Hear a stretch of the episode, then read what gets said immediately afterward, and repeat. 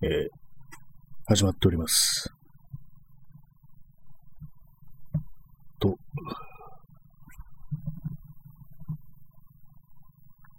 告知をしますね。無言の時間がいつもなんかこっぱずかしいような気がして困ったりすることがありますね。はい。無事告知を完了しました。ちょっと咳払い失礼します。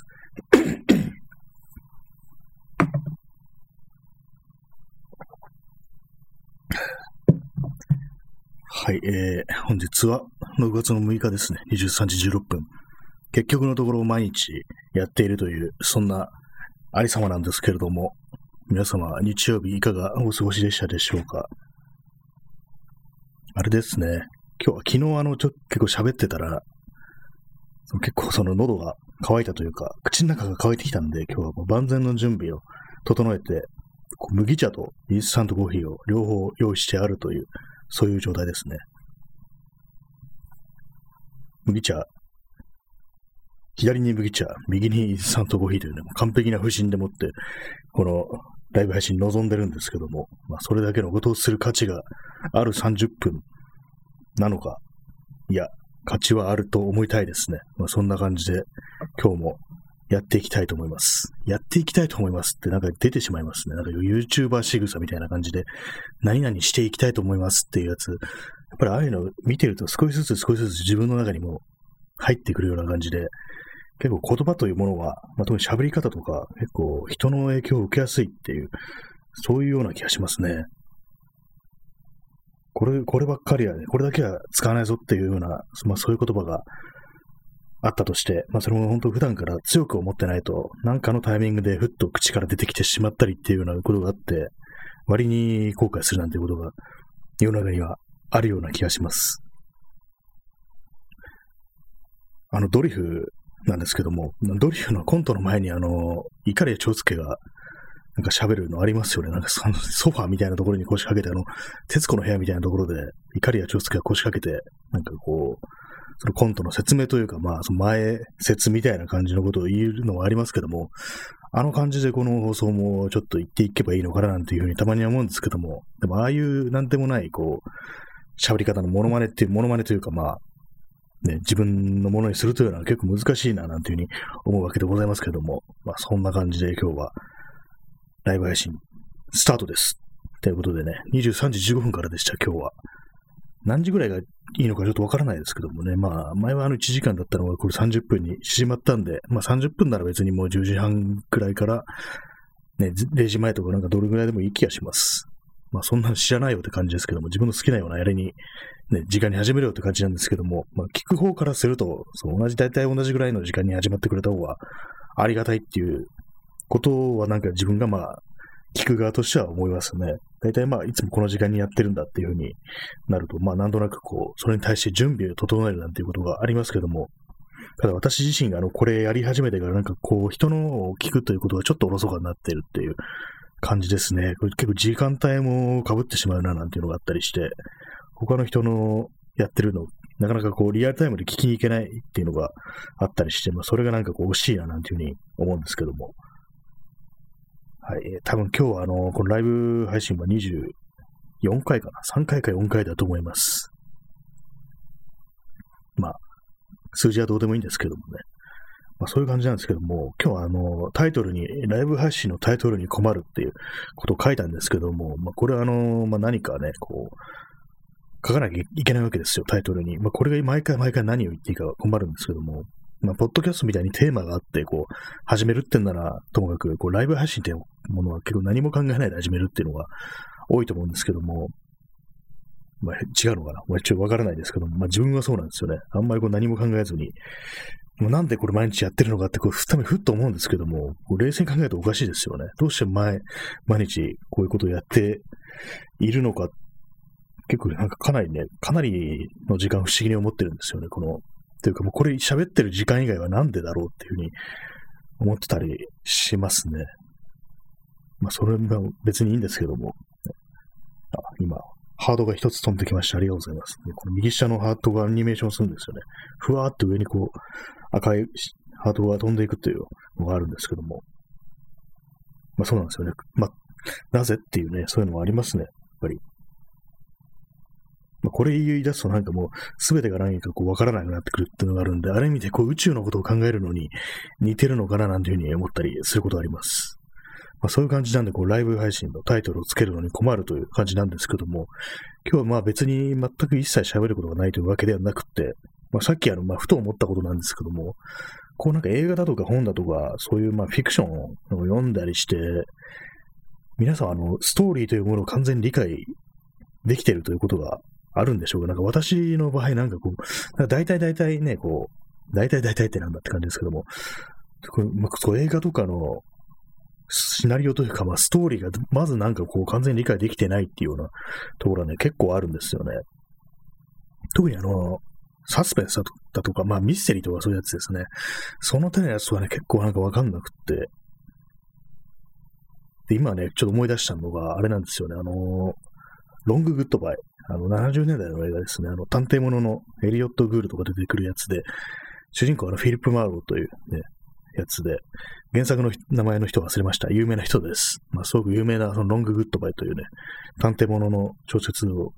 ね、こう映画化したやつがあるんですけども、なんかね、思い、思い出そうとしてるんですけども、全然こう、ストーリーが理解できてないんですよね。主人公がこう探偵で猫を飼ってるという、そ、それだけは覚えてます。で、まあ、その、いわゆるなんか探偵ものの、その設定というかね、そう登場人物とか出てくるね、こうまあ、元警官で、で、まあ、いつもこう、その、まあ、現役の警官というか、まあ、よく、まあ、自分の活動してる範囲内でね、こう、ね、ちょっと意地悪なね、警官とかに、こう、目をつけられてるっていうような、そういうキャラクターで、っていうのがね、知ってます。まあ、要は、あの、松田優作の探偵物語のキャラクターにの元みたいな、多分そういうような感じなのかもしれないですけども、その、まあ、ストーリーですよね。内容ですよね。何を依頼されて、でどう一体どういう、最後どういうふうにね、決着がついたのかってことが、なんか全然こう理解できてない。全然ってこともないんですけども、この人はなんでここで何をしてるんだろうっていうね、なぜこの人はここにいるんだろうっていうようなことをね、結構その手のミステリーものでね、私は思うんですよね。あれっていうようなことがあったりして、どうなんですかね、世の中の人は理解できてるんでしょうか。これは、まあ、これ、ま、あれですけども、今すごいな、口ごもりましたね。まあ、ネタバレということになっちゃいますけども、そのロンググッドバイは、結局のところ自分に依頼をしてきた、あの、ね、昔の友人がこう、こう騙してたと、その主人公。で、まあ、なんか、そういう感じで、最後、落とし前をつけに行くみたいな、そんな感じだったと思います。それ以外全く覚えてないですね。なんか結構、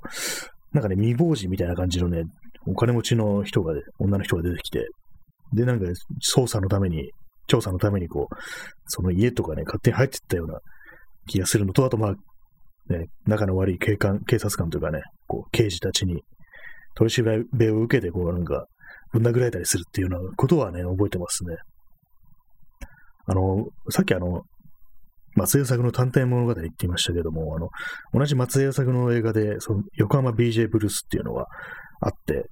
それはあの、この映画まんまだっていうようなことを、まあ、シナリオが、ことをね、聞いたんですね。かなり、まあ、もう、もう、元にしてるというか、まあ、多少はね、違いますけども、全く同じじゃないですけども、もう、話のまあ根本というか、そういうね、こう、のは同じっていうようなことを聞いたんですけども、確かに思い出してみると、こう、まあ、その自分のね、こう、元の友人、昔の友人がこう、騙していたっていうような、そんなような展開っていうのは、確かに同じだったような気がしますね。で、まあ、さっきと同じように、その刑事たちにね、取り調べを受けてね、それがぶん殴られたりするシーンがあるんですけども、そこでまあ、その松田優作が、そのもう、まあ、刑事たちに、まあ、その探偵物語と同じなんかメンバーだったような気がしますね、なんか、警察官の役柄が。で、お前は知ってんだろ、お前が、お前が殺したんだろ、みたいなことをやる、やるんですけど、で、なんかその時に、その、主人公である ビージェー、名前が ビージェー って言うんですよね。それがその刑事にこう、反応するときに、ファッキン、勘違いするなっていうシーンがあるんですけども、なんかそれたまに思い出しますね。ファッキン勘違いするなっていう、かなりこう、いろんなところで使えそうな感じだと思うんですけども、結構ね、その私はその ビージェー ブルースという映画その話、ストーリーラインより、こう、なんていうか、演技というか、まあ、セリフがなんか面白いっていうのがね、非常に大きいんですよね。たまにこう、なんか意味もなく、ツイッターとかに、そのセリフをこう、一字一句ね、漏らさず、なんこうね、もう写経みたいな感じでこう、つぶやくことがあるんですけども、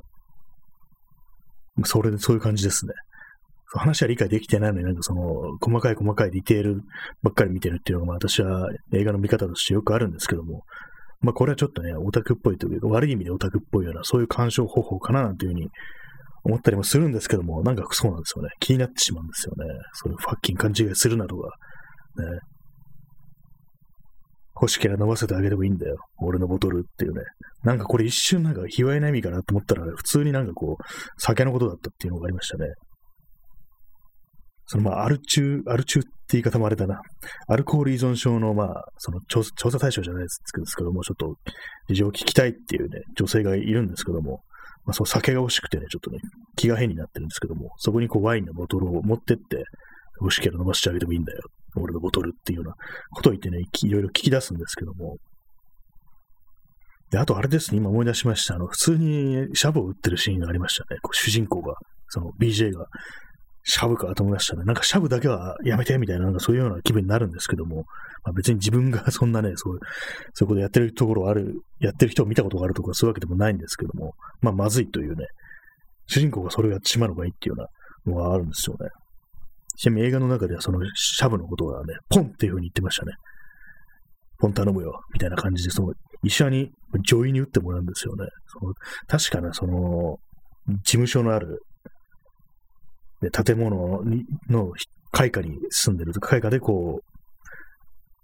医者、医者やってるって、歯医者だったのかな、なんかちょっといろんなね、探偵物が今ね、ごっちゃになってます。その歯医者は、ひょっとしたらあの、谷口次郎の事件や家業かもしれないですね。もう何もかもがね、こう、かなりごっちゃになってたりして、なんか同じような設定の方がたくさんあったような気がするんですよね。なんかポール・ニューマンの探偵物語も同じような、探偵物でもね、同じようなね、設定のやつがあったような気がして、まあそれは見たことないんですけども、まあ探偵物っていうのはまあまあね、かなりこう美学というか、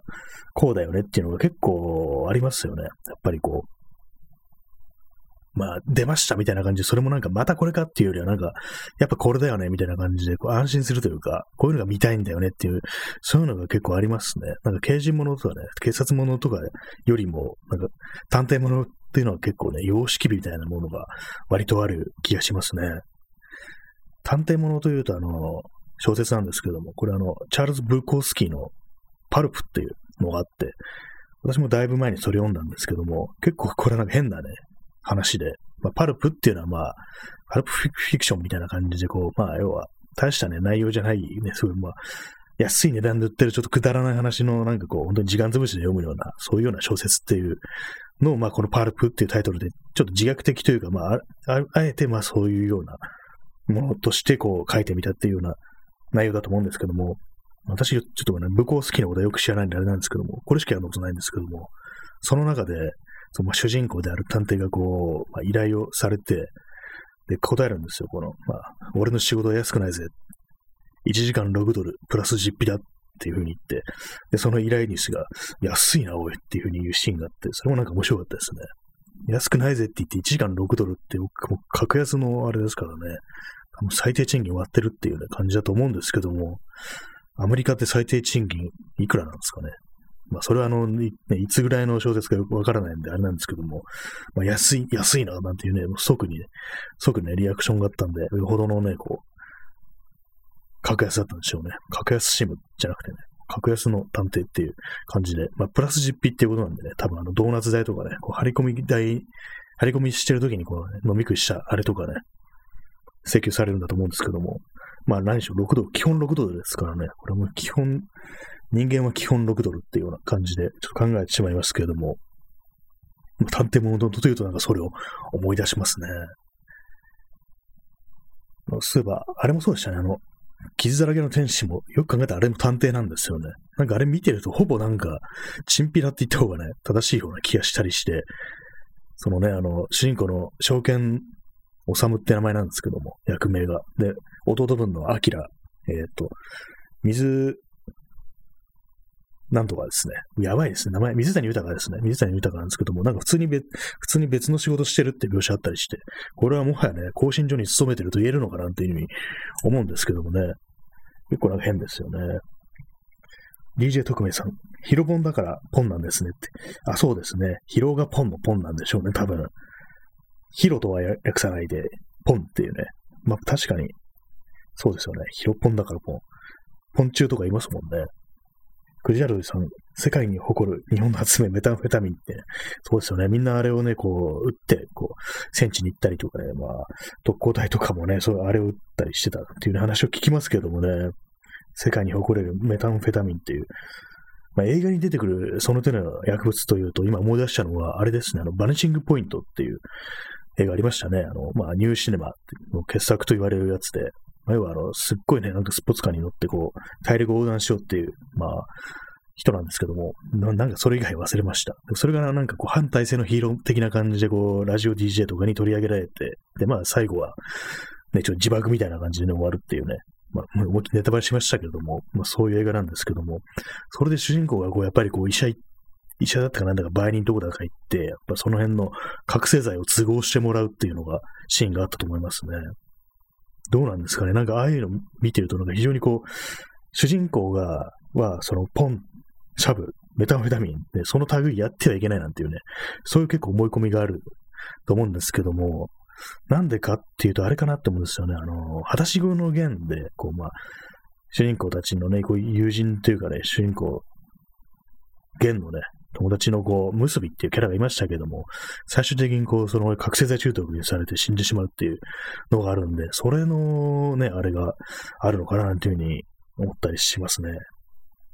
ディージェー ちゃんぽさん、結びって、まさ、まさにそれですよね。これはただのビタミン剤じゃ、嘘をつけとかなんか現に言われるんですけどもね。そんなありましたね、結び。ね、大変悲惨な死に方をしましたけどもね、あれも。本当にまあ、あの、ヒロポンが普通にあったというね、ことなんですよね。クジャルさん、結びのあのコマ、有名ですけど、連載終盤ですよね。そうですね。あれ確かもう最後の最後の、ほんと、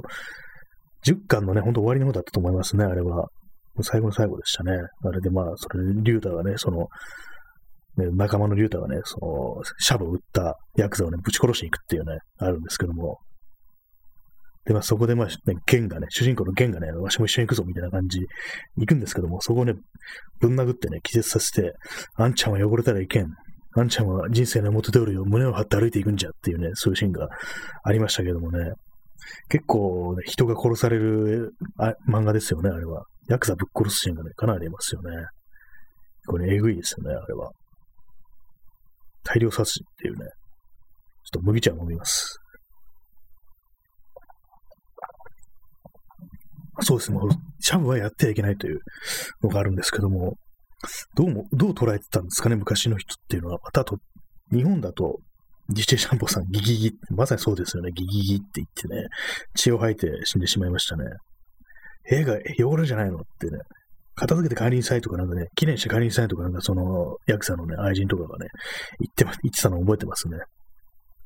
くじだるさん、踊るらにやるのは死ぬることだけじゃってね、あれもかなり自分の中で、ね、定期的に思い出すセリフですね。踊るらにやるのは死ぬことだけじゃって、銃を突きつげ、突きつげながら言うんですけどもね。まあ、あれですよね、本当に。まあ、よくなんかこう、反戦とか、それの感じで、ね、だからまあ原爆の描写とか、そういうので捉えられるっていうか、まあ、それが有名ですけども、結構その、対ヤクザ的ななんかちょっとね、いわゆるまあ、アクション的なね、そういうところもあるって感じしますね、あの、ね、漫画は。ディージェー 特命さん。中沢刑事の友達の中にも、シャブ中で亡くなった人がいるんでしょうね。あ、確かに時代考えるとあるかもしれないですね。確かに。普通にあの頃はみんなシャブやってたのかななんていうふうに思うんですけども、なんかこう自分のね、そう、祖父母とかも、どうしたらシャブをやったのかななんてたまに思うことあるんですけども、まあ、それはさすがにないかっていうふうに思いますね。そんな話聞いたことないんで。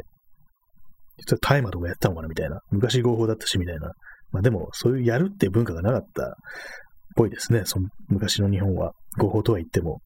まあ、その代わりシャブっていう感じだったみたいなところですけどもね。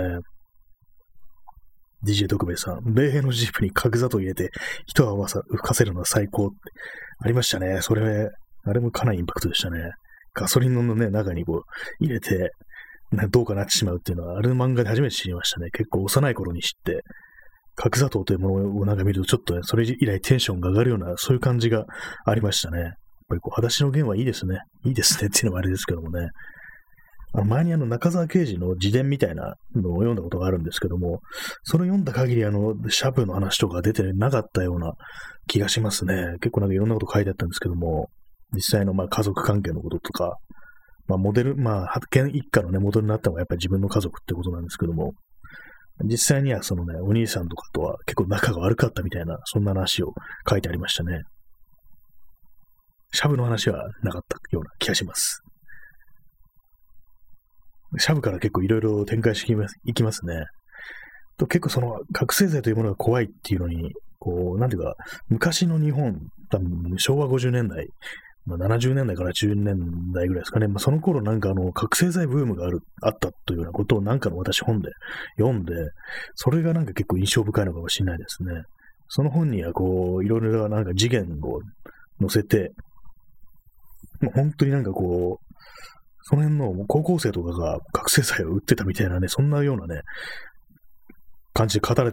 書いてあるんですけども、まあ、ニュースとか上がってるんですけども、本当にこうなんか女子高生がこう、シャブを打って、なんかデパートのトイレかどっかでそのデパートの従業員を刺したなんていうね、なんかそんなね、事件が昔あったっていう感じで、しかもそのね、昭和ごじゅうねんだい、まあそればっかりじゃなくて、他にもなんか似たような事件が、本当にいくつもあるって感じで、でも実例を挙げて、まあ、この頃は本当にやばかったみたいなことを書いてる本だったんですけども、ね、なんだ、なんだったんですかね。そんなに簡単に変えるような状況だったのかいっていうね、ところがあるんですけどもね、恐ろしいですね。まあ、実際私そんな薬物とかで全然こう、やったこともないし、やろうと思ったこともないんで、あまりこう、実際にそういうものにアクセスしようと思ったら、どのくらいイージーなのかっていうのは全然わからないんですけども、まあ、わかる人にはわかるっていうね、感じなんですかね、ひょっとしたら。全然わか知らないんですけども、怖いですね。まあ、主人公格がこう、シャブをやって、やったら引いてしまうっていうね、まあ、そんな感じだったんですけども、まあ、せいぜいね、こう、ね、コカインとかにしてほしいっていうね、まあ、せいぜいって言い方もどうなのかっていうね、ところありますけどもね、どっちがマシなのかっていうね、まあ、でも一番やばいのはなんかヘロインだとかね、そんなことを、聞きますね。まあ、ヘロインといえばなんか、あれですね、あの、トレインスポッティングとかが思い出しますけどもね。なんかコカインはなんか、結構その何年か前に、なんか某有名人がそのコカインやってなんか捕まったという際にこう、コカイン意外と大丈夫だよみたいな、なんかそんなね、こう、風潮というか、まあニュース、ニュースじゃないや、その、ツイッターとかで結構その辺のこと言ってる人が結構割にいたんですけども、どうなんですかね。なんかあれ聞くと、なんか今までこう、その例えば大麻とかを、まあ、犯罪として扱うのはおかしいみたいな、そういう、まあ、風潮結構ありますけども、まあ、私もまあ実際になんか、そんな害がないんだったらね、別に違法にしなくてもいいじゃんっていうふうには思うんですけども、で、まあ、その大麻っていうのは体に害がないんだよっていうね、他の薬物と比べて、まあ、大したね、こう、マシなんだ、マシっていうか、まあ、その、酒とかと比べたら全然大丈夫なんだから、それをわざわざこう犯罪にしてとっ捕まえたりするのはおかしいっていうね、まあ、そういうふうなこと言ってる人が、まあ、そういう空気というのはまああるんですけども、そのごかいの時に、ごかいもまあまああぜんだが別にっていうね、なんかそんな空気になったんですけども、なんかそれだとなんかその、大麻うんぬんっていうね、いろんなこと言ってたら全体が崩れるような感じがして、どうなのっていうふうに思ったことはありますね。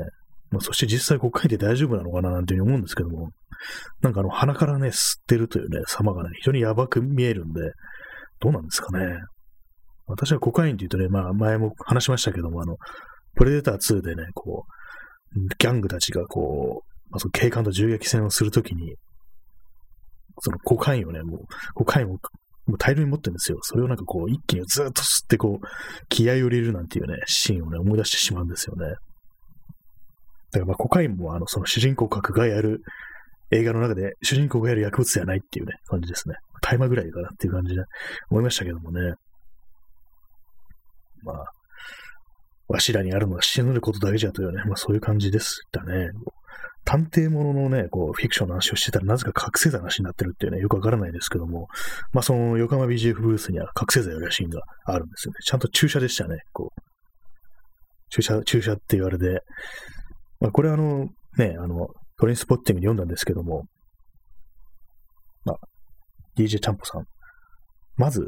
死ぬ。まあこれ伏せ字になってますけど、まず死ぬかな。まず死ぬ。ハマったら、のめり込んだらと イーシージー も言っていました。コケイン。あ、そうなんですね。あ、まず死ぬなんですね。ハマったらのめり込む。イーシージー がそういうこと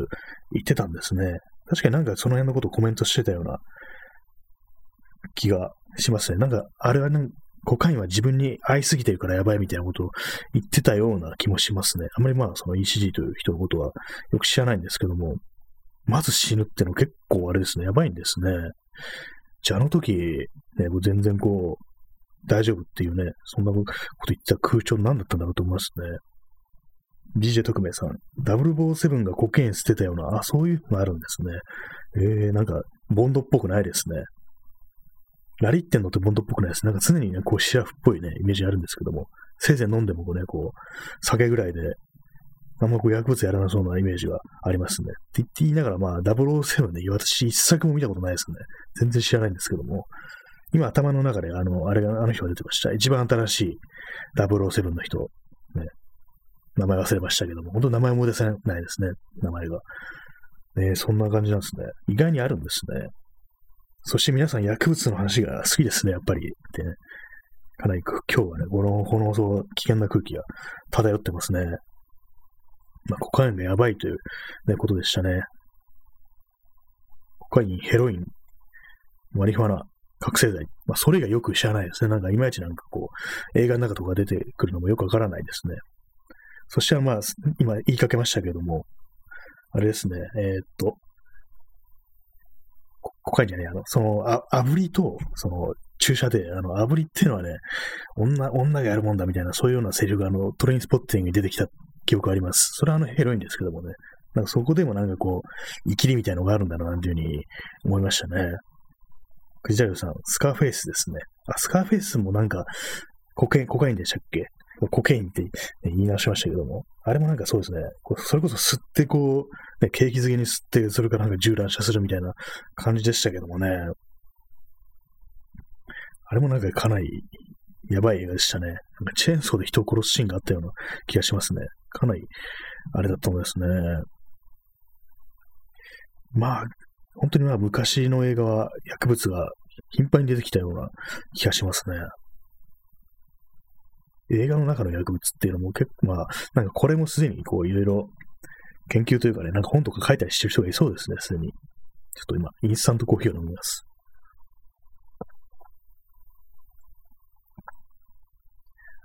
はい。えー、あ、でももうにじゅうはっぷんですね。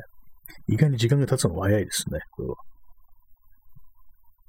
今日はなんか、本当になんかコカインの話ばかりしてしまいましたけどもね。コカインじゃない、薬物の話ばっかりしてしまいましたけども、まあ、要は何が言いたかったかというと、そういうまあ、そう探偵ものだと、とか、まあ、推理ものだとか、まあ、サスペンス、ミステリー、結構ね、話がね、理解できてないということが多いというね、そういう話でございました。どうなんですかね、なかなかこう理解するのがやっぱり難しいんですよね。こう本当に止めてなんかこういろいろね、考えながら、それこそなんか、いろいろね、検索とかね、しながら見たりするっていうやり方もありなのかなと思うんですけども、本当になんか昔見てた、こう、まあ 何, 何かしらの、ね、こう犯罪者っていうのはね、大体まあ理解してないなっていうようなところありますね、自分は。うん、まあスカーフェイスは理解できたと思います。ビージェー ブルースはね、よくわかんなかったです。どういう流れなのか。まあそ、意外になんかそう、やってる方も分かってないのかもしれないですけどもね、そういう映画ってのは。なかなかこう、まあほんとパッとね、わかりやすかったら逆に面白く な, ないというような、ことなのかもしれないですけども、なんかすごく、まあいい加減なこと言ってますね。まあ別に全部わかんなくてもいいじゃんっていう感じで、まあでも映画とかね、複数回見た方がいいのかなっていうね、昔は思ってたんですけども、今なんか一回見たらもういいやっていう感じになっちゃってますね。まあ別にいいんですけどもっていうね、ところですね。まあそんなわけで本日、ろくがつむいかにじゅうさんじよんじゅうごふんですね。本日は放送、もうそろそろ終わりっていう感じですね。なかなか意外にこうさんじゅっぷんというのは早いですね。こう、語ることがあって始めると、なかなか面白いですね。そして皆さんのね、こう薬物に対する食いつきの良さというものがね、今日すごくね、伺えて面白かったですね。やっぱりこう、話のね、こう話題というかね、内容というか、こう、ネタにしやすいね、こう、トークテーマというものもね、重要なのかもしれないですね。まあ、そんな感じの、ちょっとね、気づきがあったという話でございました。まあ、そんなわけで本日、そろそろこの辺りで終わりにさせていただきたいと思います。それでは皆様、さようなら。